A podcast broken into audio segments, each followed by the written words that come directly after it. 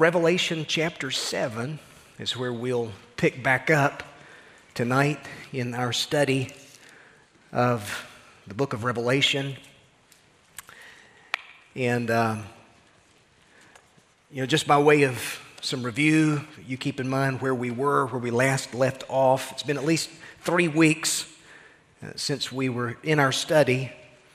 But you remember we finished chapter 6, and uh, as it records, the Lamb, which is Jesus, opening six of the seven seals. In chapter 5, John saw the Lamb take the scroll that was sealed with seven seals because he's the only one worthy to open it. And throughout the ancient Roman world, a will was executed only as seven witnesses were present to seal it, which made it an official document. And so here in Revelation, you've got this seven sealed scroll that represents really the messianic kingdom that was promised throughout the Old Testament. Who does the kingdom belong to? Well, the kingdom belongs to the Lamb, the Lord Jesus Christ. And so by receiving the scroll, he's receiving his inheritance to be king over his rightful kingdom. And that's the goal of human history. Uh, history is not just you know, blindly moving forward into some squishy, unknown future. The history of humanity is moving toward the kingdom of Jesus Christ. And so the Lamb taking this scroll, which again, it's the title deed to the earth, the title deed to his inheritance as the rightful king, uh, this is the ultimate goal. Dwight Pentecost says of this if the scroll is not opened, then that means there's no protection for God's children in the hours of trial no judgment upon an evil, persecuting world, no ultimate triumph for believers, no new heaven or earth, no future inheritance. So when the Lamb takes the scroll, the history of the world reaches its ultimate climax as the Lord Jesus Christ opens the seals and begins this step by step process of removing control of the world from evil and forever ridding the world of sin and death. And yet, the necessary steps for preparing the world for that will involve a period of judgment, unparalleled judgments during the tribulation period. And so the breaking of these seals uh, will take place during that final seven year period known as the tribulation. So, the sixth chapter of Revelation, we saw that it opens with the, uh, really begins with the opening of the first of the six seal judgments. Uh, the first seal was opened, and it involved the rider on a white horse. And we talked about how this described a false sense of peace and security that will be promised by a final end time Antichrist figure. The second seal, when it's opened, John sees a rider on a red horse. And again, this is symbolic of war and conflict and violence that will be characteristic of the time. The third seal is opened and involves a rider on a black horse holding a pair of scales. And this is a fitting symbol of economic difficulty, even collapse. And the fourth seal, when it's opened, John sees a rider on a pale horse whose name is Death. Hell is following in his wake. So you've got the first four seal judgments that really involve the delusion, the destruction, deprivation, and death that will be characteristic of a final period of human, human history Daniel's 70th week, or the tribulation period, as it's also known. That then brought us to verse 9 in chapter 6, the breaking of the fifth and then the sixth seal, which really takes us all the way through the middle of the tribulation period and into the second half. And the fifth seal, you notice that it's. Uh, martyrs are associated with the breaking of the fifth seal, cataclysmic uh, events on earth characteristic of the sixth seal. And um, most of the judgments that will come later, that we'll find out later in Revelation, are the result of the opening of the seventh seal. Now, the opening of the seventh seal really involves seven trumpet judgments the seventh trumpet judgment involves seven bowl judgments, which are poured out in rapid succession. culminating in the day of the Lord, the return of Jesus in chapter 19 to destroy Antichrist and to set up his kingdom upon the earth. So, all of history really is moving toward this climax. It's the kingdom of God on earth. And the enemy is fighting against that. You want to know why Christianity is persecuted and why everything is true but the truth as culture goes and society goes? It's because the evil one wants to keep people in the dark and wants to keep humanity from moving toward to that, that end time goal where Jesus Christ is coming to establish his king. All right? So, uh, if you remember a few weeks ago, I gave you really a couple of charts. And one of those charts was a sequence of events in, in Revelation chapter 6 all the way through chapter 20. Because really the book progresses and then we'll pause for an intermission or an interlude. It'll get back to the main action and then it'll pause again for another interlude or intermission you, you could, could kind of think of it like a play where the book goes back and forth between scenes, alternating uh, between heaven and earth. And knowing this is absolutely important uh, for you to be able, really be able to understand the book and follow it um, in, in really a clear way. So, notice how this kind of plays out. You've got the three series of judgments the seals, the trumpets, the bowls. The seals they're recorded in chapter 6, the trumpets, chapters 8 and 9, the bowls, chapter 16. And really, these follow each other in sequence and move the action toward the culmination of the kingdom. But you see, the thing is, there's also some intermissions that you've got to pay close attention to where there's a break in the action. And John is given a vision whereby he is sort of clued in on key players and key events uh, during the tribulation period, even, even going way back into history past to explain sort of this ongoing war between evil and good. So you'll see this. Uh, the first intermission we'll come to is this chapter we're going to look at tonight, chapter 7, where the main action in chapter 6 brings us all the way to the breaking of the sixth seal. You get to chapter 7, and you'll notice that we don't move immediately to the seventh seal, but there's, there's sort of some ex- explanation that's going to go on, an intermission. The main action will pick back up in chapter 8 through chapter 9 with the seventh seal, the seven trumpets. And then there's another intermission between the sixth and seventh trumpet, where in chapters 10 through 15, you've got some explanation uh, with regard to Israel, with regard to uh, Satan and the enemy and the way that he persecutes the people of God, and so on and so forth. So just keep that in mind. So I said all that to just simply say, by way of introduction, chapter 7 forms a parenthetical section or parentheses between the sixth and seventh seals. And really, it serves as the answer to the question that's asked at the end of chapter 6. If you look at chapter 6, verse 17, the question is asked, For the great day of their wrath has come. That is, the Lamb the Father. The great day of God's wrath has come. And here's the question Who can stand? Who can stand? And so, in answer to that question, you get into chapter 7, and we're going to be introduced to two groups of people who will survive the judgments unleashed on the world during the tribulation period. And that first group we'll see in the first eight verses. They are the 144,000 of Israel who are sealed from every tribe. The second group is a multitude, really an innumerable multitude that John sees around the throne, made up of people from every nation, every language, every tribe, every tongue. All right, so let me just read this. I want to read the whole chapter, but tonight we're probably just going to limit the focus of our conversation to this 144,000 in verses 1 through 8. Who are they?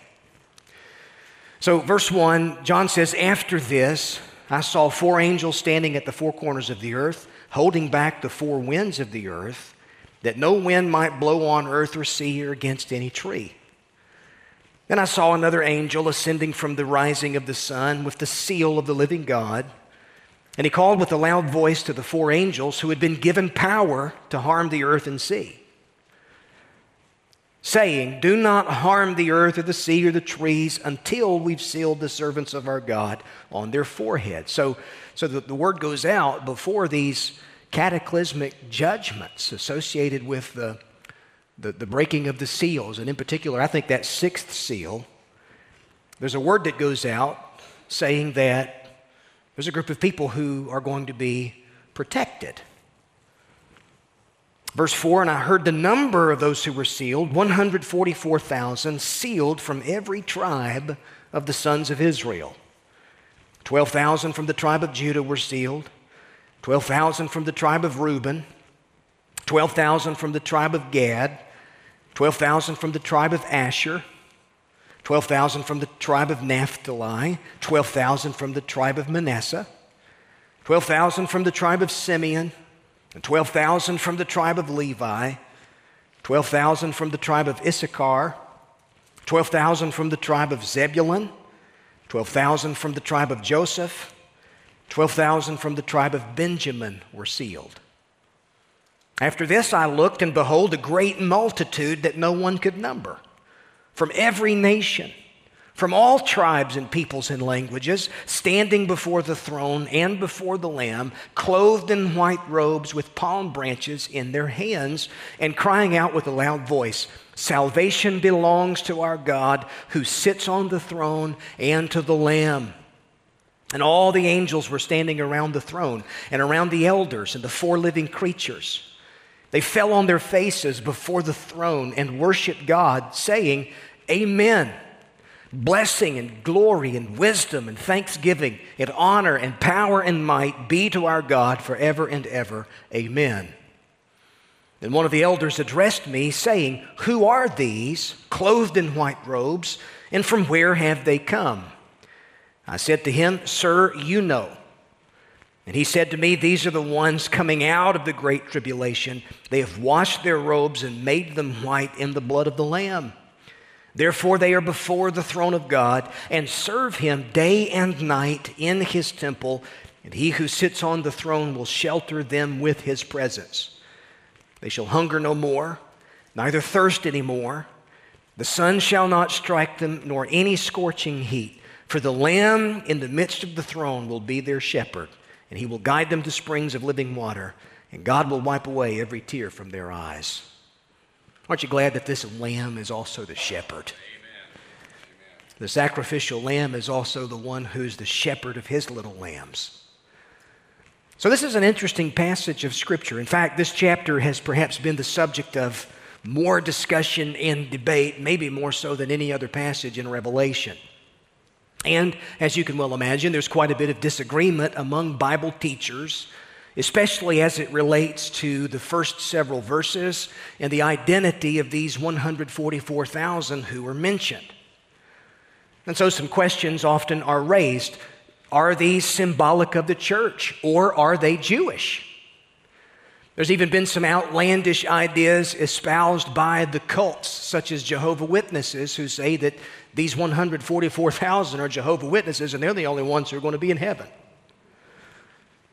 That was really interesting. After there were more than 144,000 Jehovah Witnesses, they had to come back and say, well, there are different levels of that. Seventh day Adventism says that these are strictly those who faithfully worshiped on the Sabbath.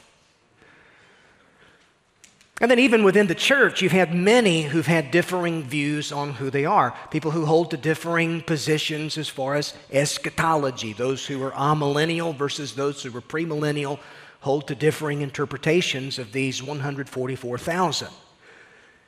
Uh, those who hold to the amillennial view see them as being symbolic of the church. This is the spiritual Israel. Daniel, uh, Danny Akin says it this way in his little commentary on Revelation. He says, To wrestle excessively over this is to miss the fact that Jew and Gentile alike will be gathered around the throne and the Lamb in heaven, and that the focus of the text is the worship of this Lamb who will shepherd the nations. In other words, this is really a good thought.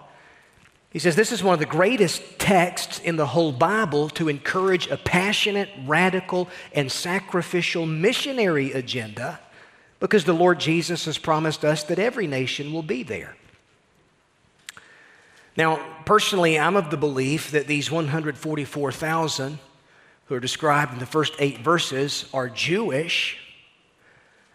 And I believe that they will serve a very specific purpose in the tribulation period, and that purpose will involve an evangelistic harvest, the likes of which the world has never seen. In fact, some would say that this chapter is really just one big group spoken of in symbolic terms in the first eight verses, and then spoken of in more literal terms in the final several verses. And they lump all this together, just one group of people. Where I see, I see a couple of things going on here. And especially when you consider what's said in chapter 14 about the 144,000, there seems to be a correlation between the innumerable multitude at the end of the passage and the sealing of the servants of God in the first part of the chapter. And really, this passage is a wonderful reminder that even in the midst of judgment, our God is full of mercy. Now, keep in mind what's already been said in chapter 6 as far as judgment. The tribulation will be a time of judgment on earth. And yet, even in the midst of that, think about the mercy of God. Think about the ultimate promises of God. Adrian Rogers says that this passage shows us that there is no promises too, no promise too hard for God that he can't keep. No person too hard for God that he can't save. And ultimately no problem too hard for God that he can't solve. Now, I'm going to I'm to I'm to I'm to steal from Adrian Rogers tonight because I can't think of a better outline for this chapter. All right? So think about this with me. Uh, there is no promise too hard for God that He cannot keep. And I think there's a very real principle here. That's a very real principle that you see uh, in, in these verses as it pertains to the 144,000 whom I believe are Jewish. Now, again, uh, according to the premillennial dispensational viewpoint, which I tend to hold, I believe that the rapture of the church has happened prior to the tribulation period. And these 144,000 here who are mentioned, notice that this, the text specifically says that they are sealed from every tribe of the sons of Israel. What's the tribulation period really all about? Well, the scripture says that it's the time of Jacob's trouble. It's Daniel's 70th week. It's God dealing with the nation of Israel. The Apostle Paul uh, in Romans chapter 11 talks about how uh, the Redeemer, he's going to appear out of Zion in fulfillment of Old Testament promise, and, and, and after which all of Israel will be saved. And so, what you see represented here really is the first fruits of the nation of Israel who will serve a very specific purpose during the tribulation period, and that purpose is an evangelistic purpose. A purpose whereby these share the gospel. They, they will be a missionary force, one person has said, unlike the world has ever seen in the last days. When you consider how that's going to be a very difficult, dark period of time on earth, the fact that these are sealed, the fact that these are servants of God under protection, God's going to use them for this very specific mission and purpose. So, just a couple of things to consider. I want to maybe just kind of go back into the Old Testament and really establish the basis for this particular interpretation. So, the context of their interpretation. Why do I personally believe that these are Jewish? Well, first of all, if we follow the the, the, the, grammatical, historical, literal interpretation of Scripture that we would apply everywhere else. The text tells us here that these are 144,000 sealed from every tribe of the sons of Israel. And it would seem to me that there is indeed a distinction between this group in the first eight verses as opposed to those in the last part of the chapter who really represent it's really the fruit of their evangelistic labor. And specifically, that group, the innumerable multitude, we're told that they come from every nation, from every tribe, and every language. So, for someone to say, well, this is really just the same group of people, but notice the text says that there's a distinction that's being made. Here's a Jewish distinction being made for these 144,000. And yet there's something that connects them to this innumerable multitude that's before the throne of God men and women and people from every nation, every tribe who come out of the Great Tribulation. I think one of the things we tend to overlook is that during the tribulation period, even though it will be a time of darkness and fear and terror and judgment, folks, there will be people who come to know the Lord and who will be saved during the tribulation period. Now, someone says, well, does that mean that I can put off salvation now? And if Jesus comes and I enter into the tribulation period, I'll just go talk to one of these 144,000 Jews and they can tell me how to get saved. well, I also think that 2 Thessalonians chapter 2 says that there are those who had opportunity to be saved who will be sent strong delusion during the last days. And yet, there's still a lot of people around the world who have never heard the name of Jesus. There's been so much light here in the West. Ours really is an issue of rejection in a lot of ways. So don't just assume that if the, you know, the rapture of the church were to happen now and the tribulation period were to begin, that you'd automatically have the chance to get saved because the Bible says that those who refuse to believe the truth and love the truth and be saved, God's going to send them a strong delusion connected with Antichrist so that they would believe the lie. The scripture says today is the day of salvation. If I didn't think I was, I wouldn't wait. I think I'd get saved now while there's opportunity. So let's talk a little bit about the context. Why I believe these are Jewish evangelists, aside from the fact what the text says. Okay? There are various frameworks of interpretation. Often we've looked at this that are applied to prophecy. A framework, sort of what holds something together. And a very important building block of a prophetic framework, really, it's understanding the promises that God made with Abraham and his descendants. Now, keep in mind the overarching principle here there is no promise too hard for God that he cannot keep. And what are the promises that have been made in the Old Testament? Well, you go back into the Old Testament, it's clear that God established a covenant with Abraham and Abraham's descendants. So keep in mind the fact that Revelation really is the record of how the promises of God made in Genesis will ultimately be fulfilled in Jesus Christ. Our God is a promise keeping God. And when, when he makes a covenant, he keeps that covenant. And so, how you interpret the covenants really of the Old Testament will determine the way you understand so much of end time events. Uh, and it will really help you answer questions that are still significant today. What are those questions? Well, who owns the land of Israel? That's a, that's a debate that's raging right now in the Middle East and has been raging. Uh, that's a debate that's raging on the floor of the UN. Who owns the land? Who does the land ultimately belong to? Another question Is there a future for the Jewish people? Does God still have something in mind for Israel, or is He through with Israel as a nation? Has the church replaced Israel? If God does have a future for Israel, what does that future look like? Well, here's the thing. By way of context, we go all the way back into the Old Testament. There are four major unconditional covenants that God established with Abraham and his descendants.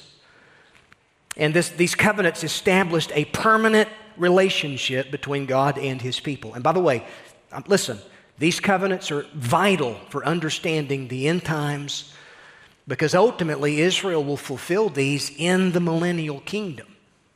You go back into the Old Testament, and if there seems to be promises that God made to Israel, such as the possession of land and the ownership of land and the kingdom that was promised to David and David's seed, Are we to just spiritualize all of that like so many do? Many in the amillennial camp want to spiritualize all of that and say, well, all of that ultimately has been fulfilled in the church. Now, folks, listen to me.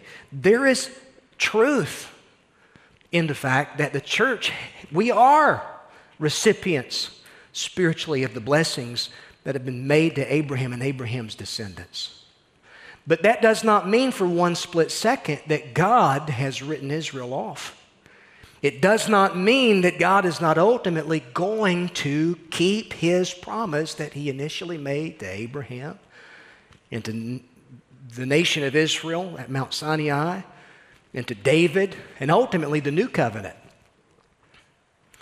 So we go back into the Old Testament. I want you to do that. Go to Genesis chapter 12. Genesis 12 and then Genesis 15.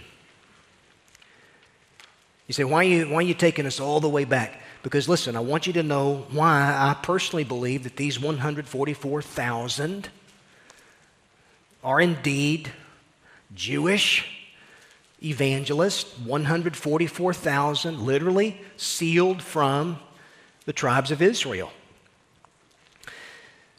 So, the first thing that we see here, Genesis 12, Genesis 15, has to do with the Abrahamic covenant. The Abrahamic covenant. You remember when God initially calls Abram, this is before his name is changed. Uh, Genesis 12, the Lord says to Abram, Go from your country, from your kindred, from your father's house, to the land that I will show you. And I will make of you a great nation. I will bless you and make your name great so that you will be a blessing. I will bless those who bless you. And him who dishonors you, I will curse. And in you, listen to this, all families of the earth shall be blessed. Now, who's, who's, who's represented in, in the Abrahamic covenant right there? Blessing, as far as blessing is concerned. Everybody. but it involves a specific covenant that God is establishing with Abram the Hebrew and his descendants, Israel. God is going to do something, which means he's establishing the covenant, an unconditional promise to Abraham, to Abraham's descendants. He's going to bring blessing to them. But listen, he's blessing them so that he can bring blessing to the entire world. And who is the world made up of? Well, people from every nation, every tribe, every kindred, every tongue. So you go back to Revelation 7 in your mind there. And keep in mind, the first eight verses is talking about what God's going to do specifically in the tribulation period with a group of Jews that somehow is going to affect people from every nation, every tribe, every tongue. That's not unusual because it's in keeping with God's intention all along. All along. So God promised to bless Abraham, to make him a great nation, and bring blessing to the world through his descendants. So this is absolutely monumental. Now, when you consider the provisions of this covenant, this really isn't a covenant that's formalized with Abraham until you get to chapter 15. So you go to chapter 15, Scripture says, After these things, the word of the Lord came to Abram in a vision Fear not, Abram, I am your shield. Your reward will be very great. But Abram said, Lord, what will you give me? For I continue childless, and the heir of my house is Eliezer of Damascus. Keep in mind what God's promised that he's going to do. He's going to bring blessing to the whole world through Abram's descendants. But he's like, I don't have any descendants. so, what are you going to do? Well, verse 4 the word of the Lord came to him This man shall not be your heir, but your very own son shall be your heir. And he brought him outside and said, Look toward heaven, number the stars if you're able to number them. And then he said, So shall your offspring be. And the Bible says that he believed the Lord and he, and he counted it to him as righteousness. Justification is by faith. It's a major theme in the Romans. And Paul uses Abraham as, as, as an example of that. Verse 7 He said to him, I am the Lord who brought you out from Ur of the Chaldeans to give you this land to possess. But he said, Lord God, how am I to know that I shall possess it? Now, watch this. He said to him, Bring me a heifer three years old, a female goat three years old, a ram three years old, a turtle dove, and a young pigeon. And he brought him all of these. He cut them in half, and he laid them uh, each half over against the other, but he didn't cut the birds in half. So this is a very bloody practice. And this is the way that a covenant, uh, cutting a covenant, is how it was referred to in, in ancient times, where two parties would formally enter into a binding agreement. This is what God is doing with Abram here. When the birds of prey came down on the carcasses, Abram drove them away. As the sun was going down, a deep sleep fell on Abram, and behold, dreadful and great darkness fell upon him. And then the Lord said to Abram, Know for certain that your offspring will be sojourners in the land that's not theirs. They'll be servants there. They'll be afflicted for 400 years. But I will bring judgment on the nation that they serve, and afterward they shall come out with great possessions. As for you, you shall go to your fathers in peace, and you shall be buried in a good old age. They shall come back here in the fourth generation, for the iniquity of the Amorite is not yet complete. Now, when the sun had gone down and it was dark, behold, a smoking firepot and a flaming torch passed between these pieces. Now, listen, this is, this is the glory of God here. Compare this to what led the Israelites out of Egypt during their wilderness wanderings. Same language. Same descriptive terms used here to describe the manifest presence of God. Here you have God walking among the pieces of the sacrifice. So, in those days, when a formal covenant was made between two parties and those sacrificial animals were divided and there was blood that had been shed, both of those parties would walk among those pieces. It was a symbolic way of saying, I'm committed to this deal with my own blood. So here's what God is doing He's walking among those pieces of that sacrifice here. But you got to watch what happens here. On the day the Lord made a covenant with Abram, saying, To your offspring I give this land, from the river of Egypt to the great river, to the river Euphrates, really from Egypt all the way up to the Euphrates, land that Israel historically has never fully possessed, but it's been promised to them. It belongs to them based on the promise that God has made to Abram here. Now, here's the thing God is walking among the pieces, but where's Abram? What is he doing? He's sleeping. This is an unconditional covenant that God is making with Abram, regardless of who Abram is and what he's doing at that particular moment. By the way, read the Gethsemane account in light of this covenant where you've got the disciples when Jesus is praying sweat drops of blood are pouring down his brow. What are the disciples doing? Aren't you glad our God didn't say, Well, y'all blew it. I'm just going to go ahead and send back to heaven. Y'all are on it on your own. He's a covenant keeping God. He's a promise keeping God. This is an unconditional covenant that God has made with Abram here personal, universal, national implications. The personal promise that God makes to Abraham is that he would make his name great. That promise was made literally and it was fulfilled literally in Abraham's life. We know the text says that he owned herds and had vast resources, but the promise was universal. God promised that through him, all families of the earth would be blessed. And we know that that's been fulfilled in the unique blessing that's come to the world through Jesus Christ, the gospel.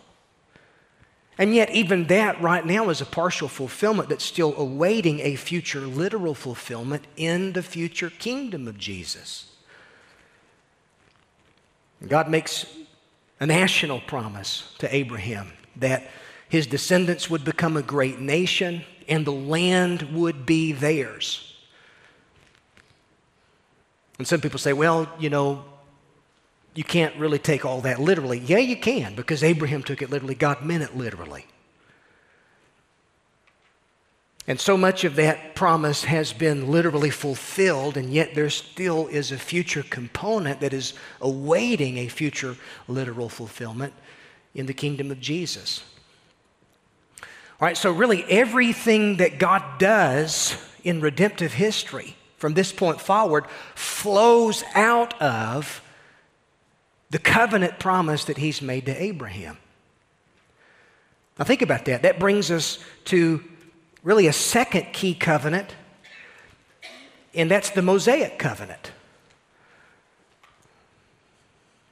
Several centuries later, here, here you have the descendants of Abraham. They truly are a great nation.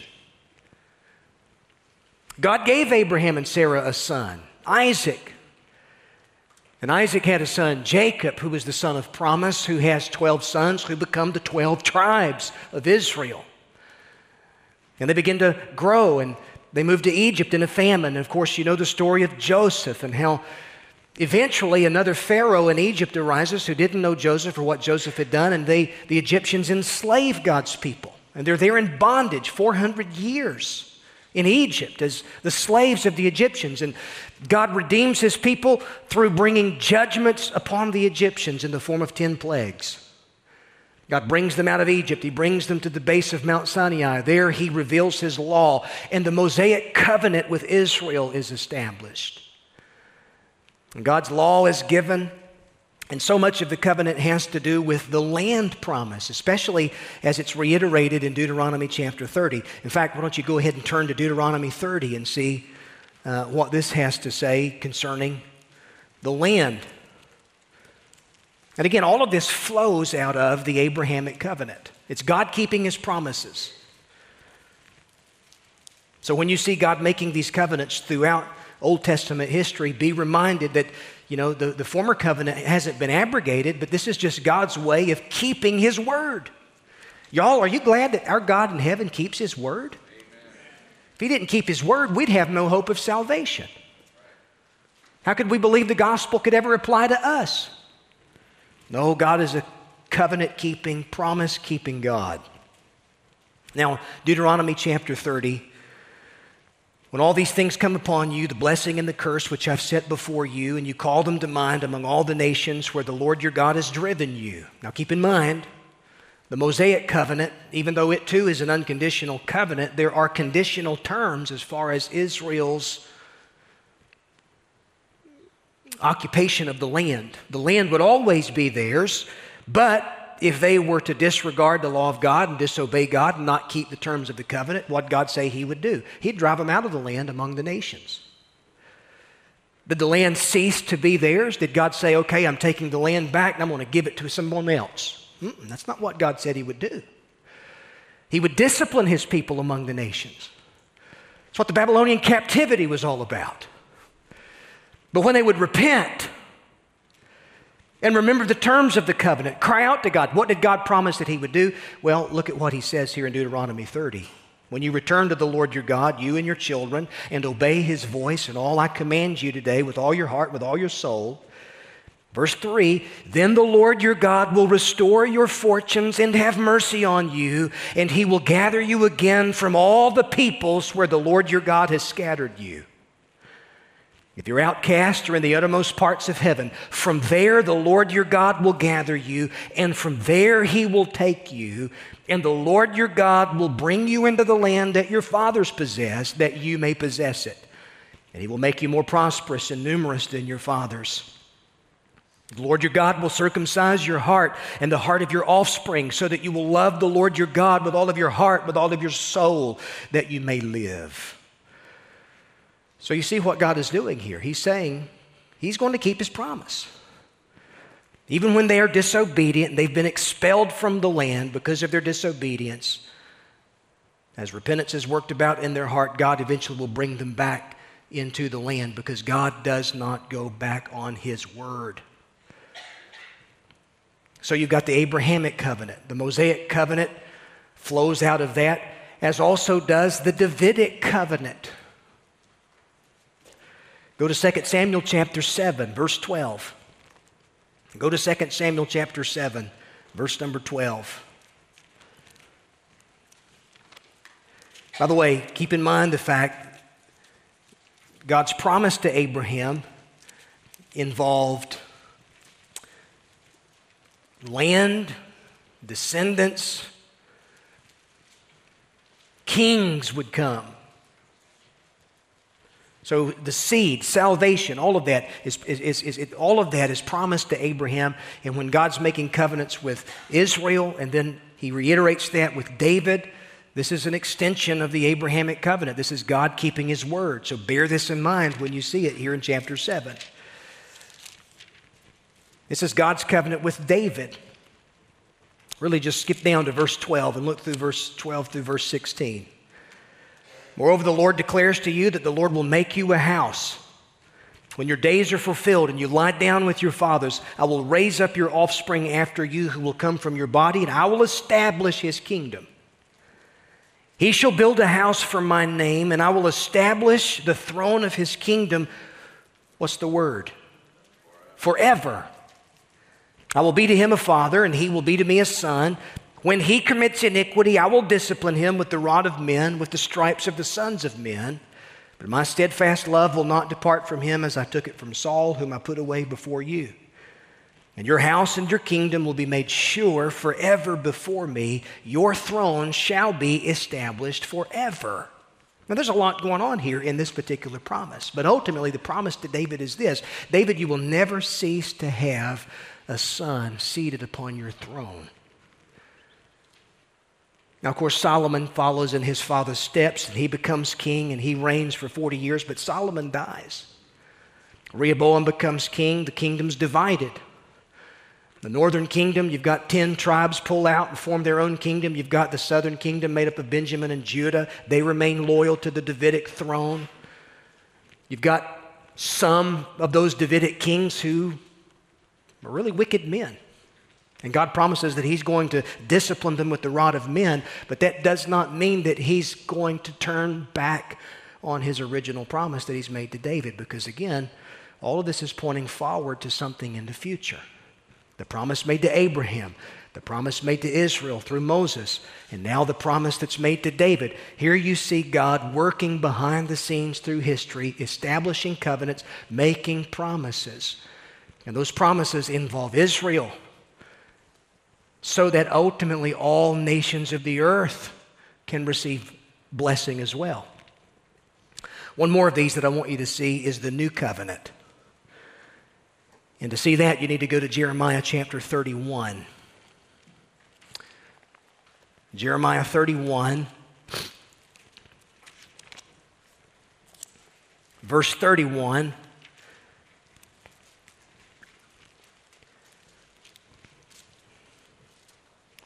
And again, this covenant also amplifies God's original salvation promise to Abraham.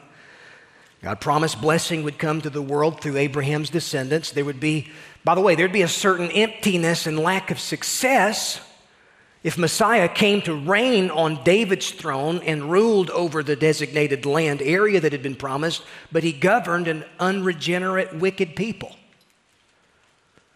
So the promises through Abraham, Moses, David is that God is going to do something where he's going to establish a kingdom, and that kingdom is going to be a perfect kingdom in which righteousness dwells. Oh my goodness. Isn't that really what the issue is in our day? Man is looking for the perfect king and the perfect government and the perfect form of government. We look around and we see issues in our society perceived inequities here and real, real lack. and someone says, Well, how is all of this going to be solved? God has a king in mind. Amen. God has a kingdom in mind. but see, God's got to do something from the inside out. And so the promise of the new covenant is, again, he, God's not going back on his word to Abraham, to Israel, to David, but this is more revelation of what he's going to do. Verse 31 Behold, the days are coming, declares the Lord, when I make a new covenant with the house of Israel and the house of Judah, not like the covenant I made with their fathers. This is the covenant I will make with the house of Israel after those days, declares the Lord. I will put my law within them I will write it on their hearts. I will be their God. They will be my people. No longer shall each one teach his neighbor and each his brother, saying, Know the Lord, for they shall all know me, from the least of them to the greatest, declares the Lord. For I will forgive their iniquity, and I will remember their sin no more. So God's promised He's going to do something on the inside of the hearts of His people. He's going to give them a new heart. Now, listen, we know that this has been ultimately fulfilled by Jesus in the gospel, don't we? And you and I, the mystery of mysteries is that we've been let in on these promises. And that we're recipients of these new covenant blessings, even though ethnically we're not Israel.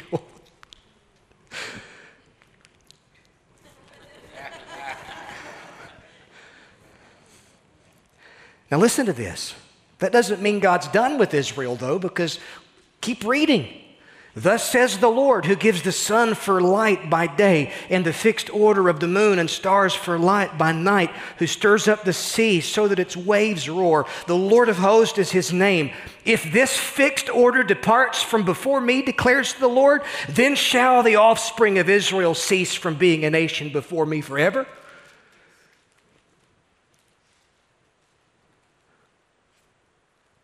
Here's what God is saying He's saying, history, the universe, the solar system, the laws that I have built into nature will come unraveled before Israel ceases to be a people.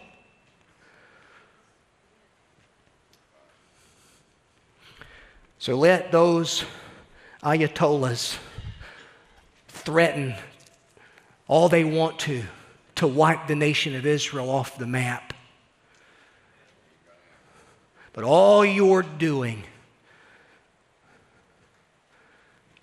is spitting into the wind because it ain't going to happen. It ain't going to happen.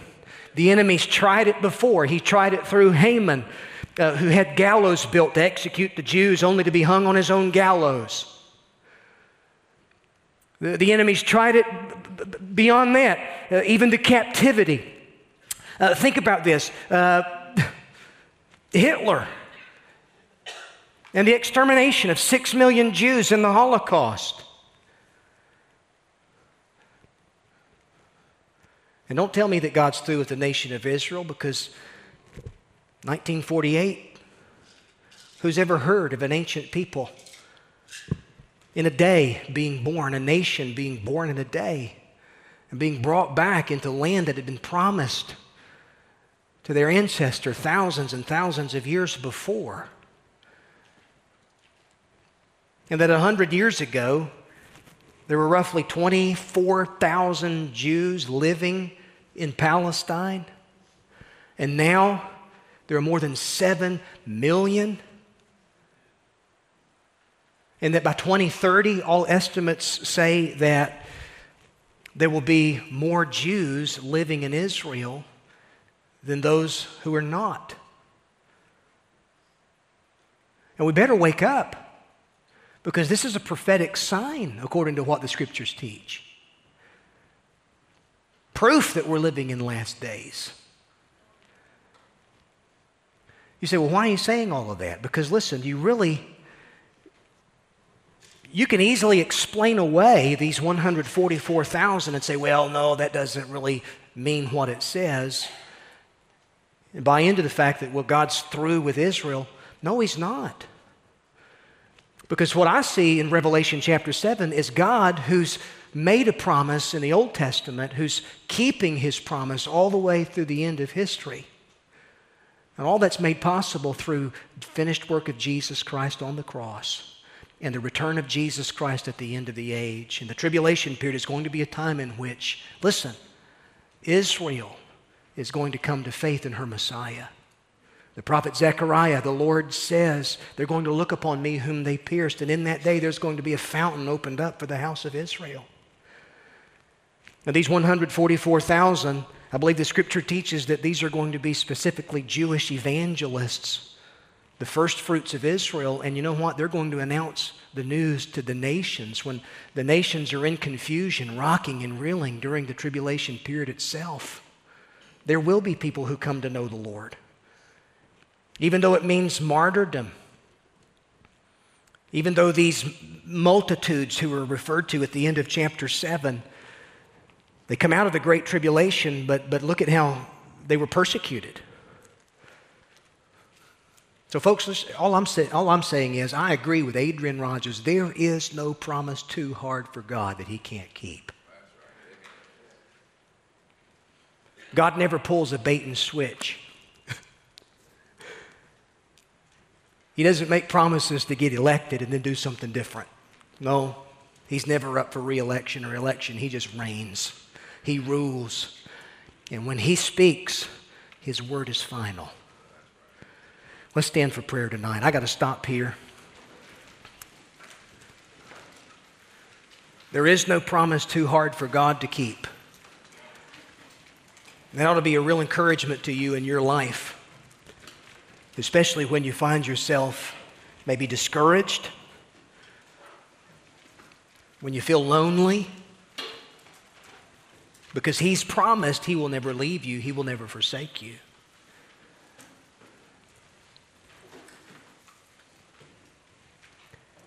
He's promised that your sin is forgiven if you ever feel guilty over things that you've done and you said, I've, I've, asked God to forgive me a thousand times. Well, listen to me. That was 999 times too much. Because the promise of God is this and He's faithful and just. If we confess our sin, He's faithful and just to forgive us of our sin and cleanse us from all unrighteousness and to remove our guilt from us. Paid with the blood of Jesus. We'll pick this back up and I'll show you how really these 144,000, I believe that they have an evangelistic purpose. We'll look at that next week. But Lord, thank you for your word and for the promises of your word. And how the scripture says that all of the promises of God find their yes in Jesus Christ. That he's really the fulfillment of all of it. The promises you've made to Abraham and Israel and David and the new covenant. Lord, you'll keep your word, and you've kept your word. And the kingdom belongs to Jesus. And the nations may rage, the enemy may try to keep people in the dark. But Lord, this world is coming to Jesus. In the darkest moments of our lives, Lord, may we never doubt your promises. That even when it looks like all hope is lost, and when the odds are against your people, Lord, that's when you do your best work. And so, Lord, we're encouraged by this wonderful truth tonight. Lord, thank you that we've been saved from the wrath which is to come. And as your people, we don't have to fear the wrath of God. That doesn't mean we're not going to suffer in the world.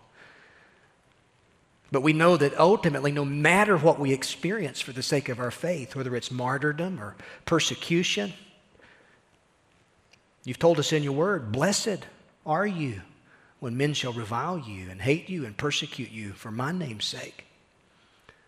We don't fear those who can kill the body but can't touch the soul, but rather we fear the one who can destroy both soul and body in hell.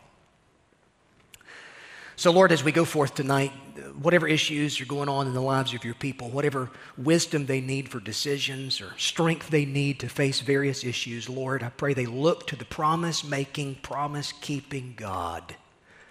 It's in His precious name that we pray. Amen.